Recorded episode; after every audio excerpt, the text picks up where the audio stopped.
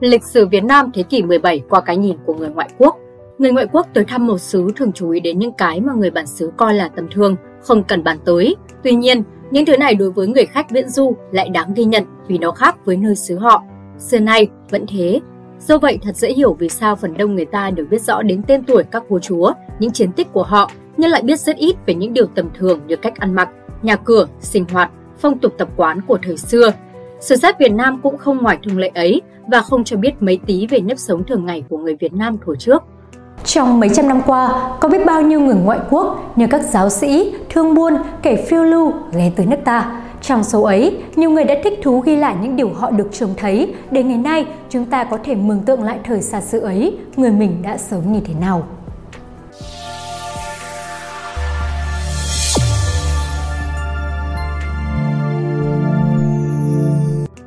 Kỳ thuộc Chúa Trịnh và thời kỳ khi đất nước mới phân đôi do cuộc phân tranh giữa hai Chúa Trịnh và Nguyễn, cũng trong thời gian này, nhiều khách buôn cũng như giáo sĩ từ phương Tây lần đầu tiên ghé tới Bắc Kỳ, những văn thư họ để lại cho ta biết nhiều điều thích thú.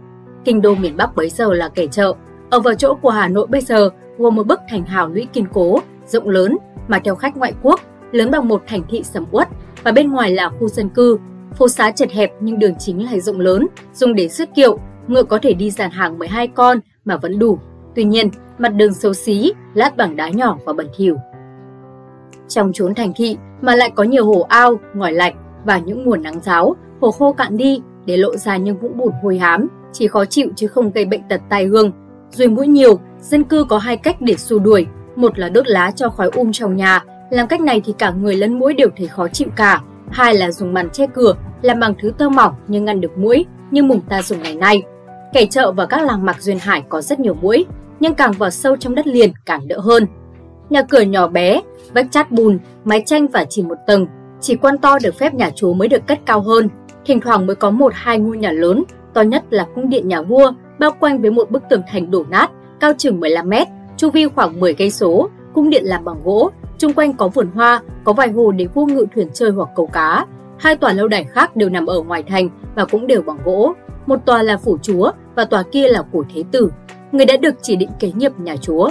Vững vàng nhất thì có hai tòa nhà của công ty Đông Ấn của người Anh và người Hà Lan nằm bên bờ sông Hồng, cả hai đều xây bằng gạch. Kẻ chợ gần như vuông vắn, mỗi bể độ 6 km, dân số chừng 1 triệu người.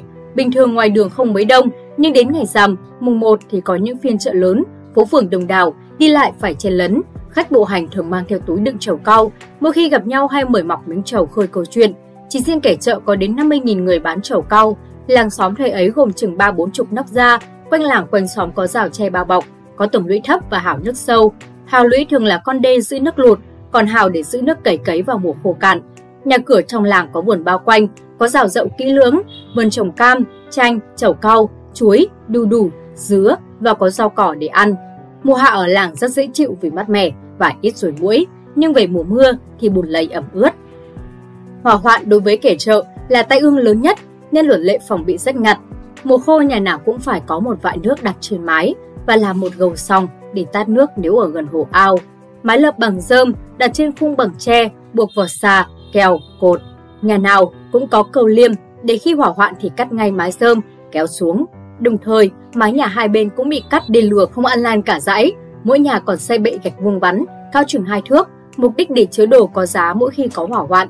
Nếu không tuân theo những luật lệ phòng lửa như thế, thì bị những hình phạt nghiêm ngặt. Mãi tới đầu thế kỷ 17, sự giao dịch với bên ngoài chỉ là với người Trung Hoa và người Nhật. Người ta trao đổi mua bán bằng vàng và bạc nén cùng tiền đồng. Tiền đồng có lỗ ở giữa để sâu dây, cứ 600 đồng thành một chuỗi, cứ mỗi 60 đồng có dấu để dễ nhận. Người ta vắt chuỗi tiền qua vai hay ngang cánh tay khi đi lại, giá trị các thứ tiền tệ này lên xuống luôn luôn, tùy lúc tùy thời. Thế ấy người ta đi lại một là dùng thuyền, hai là đi đường bộ, dù rằng đường xá khá hiếm.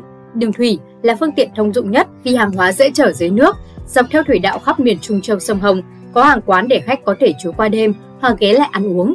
Đường bộ cũng dễ chịu, mặc dù là đường đất nhưng có cây cao bóng mát ở hai bên, không những che nắng mà còn có quả để khách bộ hành giải khát, vì đó là cái lệ của người thời ấy. Hàng xóm nằm gần đường xá, thường đặt những thống nước trẻ trên một bàn nhỏ dưới bóng mát, bất cứ ai qua lại có thể thảo uống bao nhiêu tùy thích. Cách mỗi quãng đường là có mấy hàng quán túm tụm cạnh nhau, khách đi đường có chỗ mua chẩu nước, bánh trái. Quân đội gồm 50.000 quân chính quy đóng ở kẻ chợ, tất cả đều tuyển từ ba tỉnh phò chúa, còn bốn nơi kia phải đóng góp để nuôi lính. Mỗi năm vào tháng 6, sĩ quan cho lính mình cai quản tới tuyên thệ trung thành với chúa. Trước một quan văn, người lính nào nói rõ lời thể rõ ràng đều phát thẻ có chữ minh, bất minh nếu ấp úng và thường nếu ít rõ ràng. Sau đó, dùng thẻ để đi đổi lấy áo mới, một tặng phẩm của chúa. Thẻ minh được áo dài vải tốt, bất minh áo ngắn hơn bằng vải xấu, còn thường thì được loại trung bình giữa hai thứ. Bình lính mặc áo đó suốt năm để biết được ai trung thành với chúa hơn.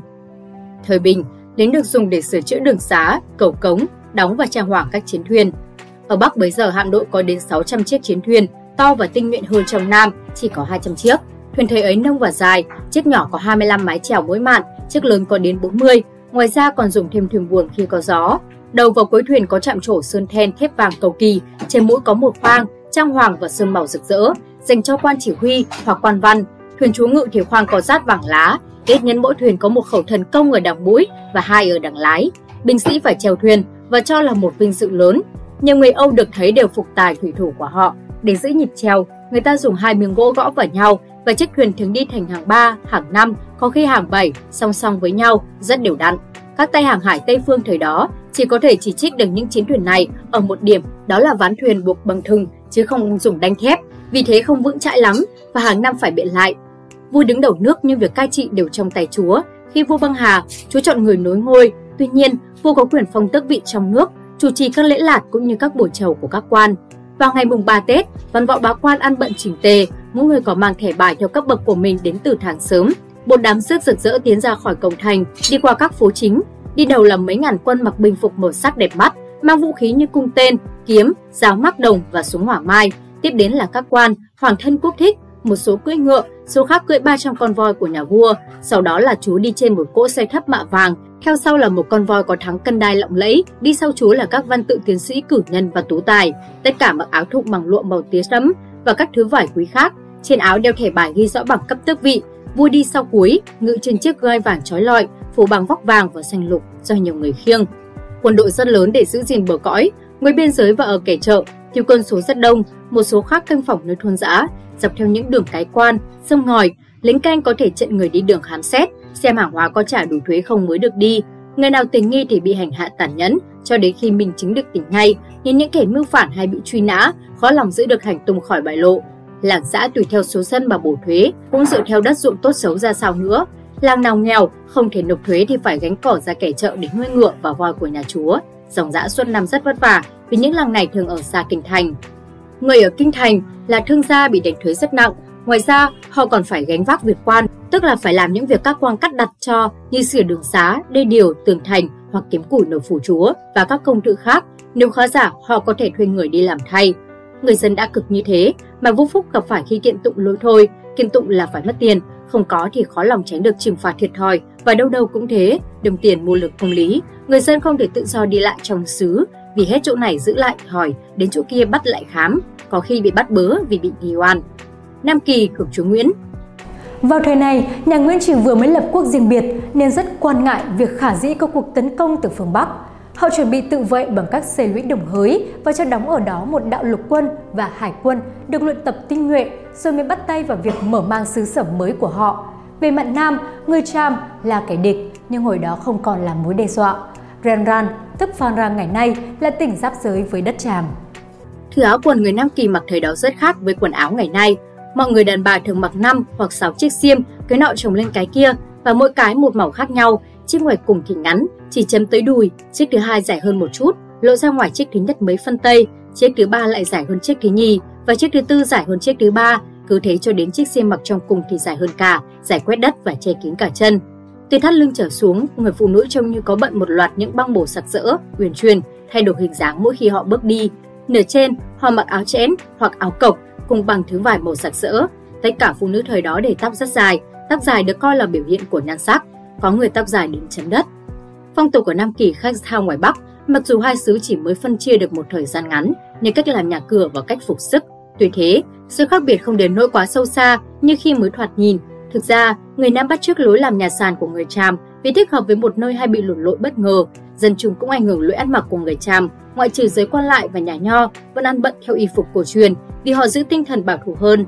Nam Kỳ cũng có thứ tiền đúc riêng, bằng đồng, hình tròn, có khắc phù hiệu nhà chúa, cũng như Bắc Kỳ. Dưới đồng tiền có lỗ vuông để sâu dây, chỉ khác là ngoài Bắc 600 đồng một chuỗi, trong khi ở Nam Kỳ thì một chuỗi có 1.000 đồng tiền. Ở miền Nam, lụt thường xảy ra bất ngờ vào mùa mưa nên nhà cửa làm trên những cột chắc bằng gỗ lim. Những cột này nhiều khi được chạm trổ tinh vi và sơn rất đẹp mắt. Châu bò bị chết nhiều vì lụt nên có lệ ai bắt gặp đầu tiên thì có quyền được hưởng, đem về ăn uống linh đình. Chủ thường chạy lên cây tránh lụt nên bắt chuột là môn thể thao của trẻ con bằng cách bơi thuyền đi dùng những cành cây. Mùa lụt cũng trở thành mùa rất hoạt động. Khi hầu hết miền quê bị ngập nước, người ta có thể dùng thuyền để chở đồ nặng đi bất cứ nơi đâu. Đa số các gia đình lên đồi lên núi kiếm củi trở về dùng quanh năm. Nam kỳ chủ phú, dư thừa thóc gạo, thịt cá, gỗ quý, mỏ kim loại. Nhờ cuộc sống sung túc nên con người đâm ra quảng đại, hành khách hay khách lạ ghé vào nhà nào cũng được đãi một bữa thịnh soạn. Nếu khách hỏi xin vật gì thì sẽ được cho ngay mà không hề hỏi han. Ai từ chối xin đều được coi như bẩn tiện, bị mọi người khinh bỉ. Người Nam ưa tiệc tùng đình đám, ngay người nghèo cũng không mở dưới bao bốn chục thực khách. Tiệc dọn ngoài trời, tiệc lớn có đến cả ngàn người, khách ngồi dưới nền trước một bàn tròn cao đến ngực, mỗi người một bàn. Họ không dọn cơm bị cho là quá tầm thường, thức ăn gồm cá, gà, vịt. Người quan trọng ăn trước, rồi đến những người khác và cuối cùng là hạng đôi là hạng tôi đòi. Đồ dư tôi tớ đem về cho con cái họ. Trong tiệc, người ta uống rất nhiều rượu, cất bằng gạo và luôn luôn có nhiều người say.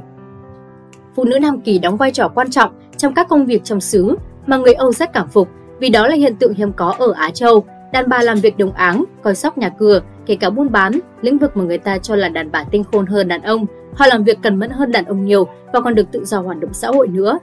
Người Âu đến buôn bán chỉ có người bồ được chúa trọng đãi hơn cả. Họ hợp thành đoàn thể riêng, có giáo sĩ và bác sĩ người bổ săn sóc. Người quốc tịch khác cũng đến các bác sĩ này, nhưng họ nói có một số chứng bệnh, thầy thuốc Nam Kỳ chữa giỏi hơn. Ngày bác sĩ Bồ Đầu Nha tìm đến thầy thuốc Nam Kỳ nhờ chữa bệnh không phải là chuyện hiếm hoi. Thầy thuốc Nam Kỳ bắt mạch con bệnh rất lâu và nó cho biết mắc bệnh gì. Nếu thấy không chữa được thì nói trắng ra rồi đứng dậy bỏ đi. Nếu chữa được thì cho biết chữa mất bao lâu và đôi bên kỳ kèo giá cả rồi cùng làm sao kèo. Nếu lành bệnh trong thời gian đã định thì được trả tiền, bằng không thì chẳng được đồng nào. Thầy thuốc nam lấy máu rất hay, họ dùng một cái cưa bằng sứ bé tí, cài vào một cái lồng ngỗng, cắt một lát nhỏ ở mạch máu và rút ra một số máu cần thiết. Khi lồng ngỗng được rút ra, vết cắt được làm liền bằng nước bọt, máu ngưng ngay, không cần phải bằng bó. Quý vị và các bạn đang theo dõi trên kênh Tiền đề lịch sử. Nếu thấy số này hay, đừng quên bấm like, share để lan tỏa thông tin ý nghĩa này và nhớ subscribe kênh Tiền đề lịch sử để nhận thêm nhiều thông tin lịch sử bổ ích. Còn bây giờ, xin chào và hẹn gặp lại.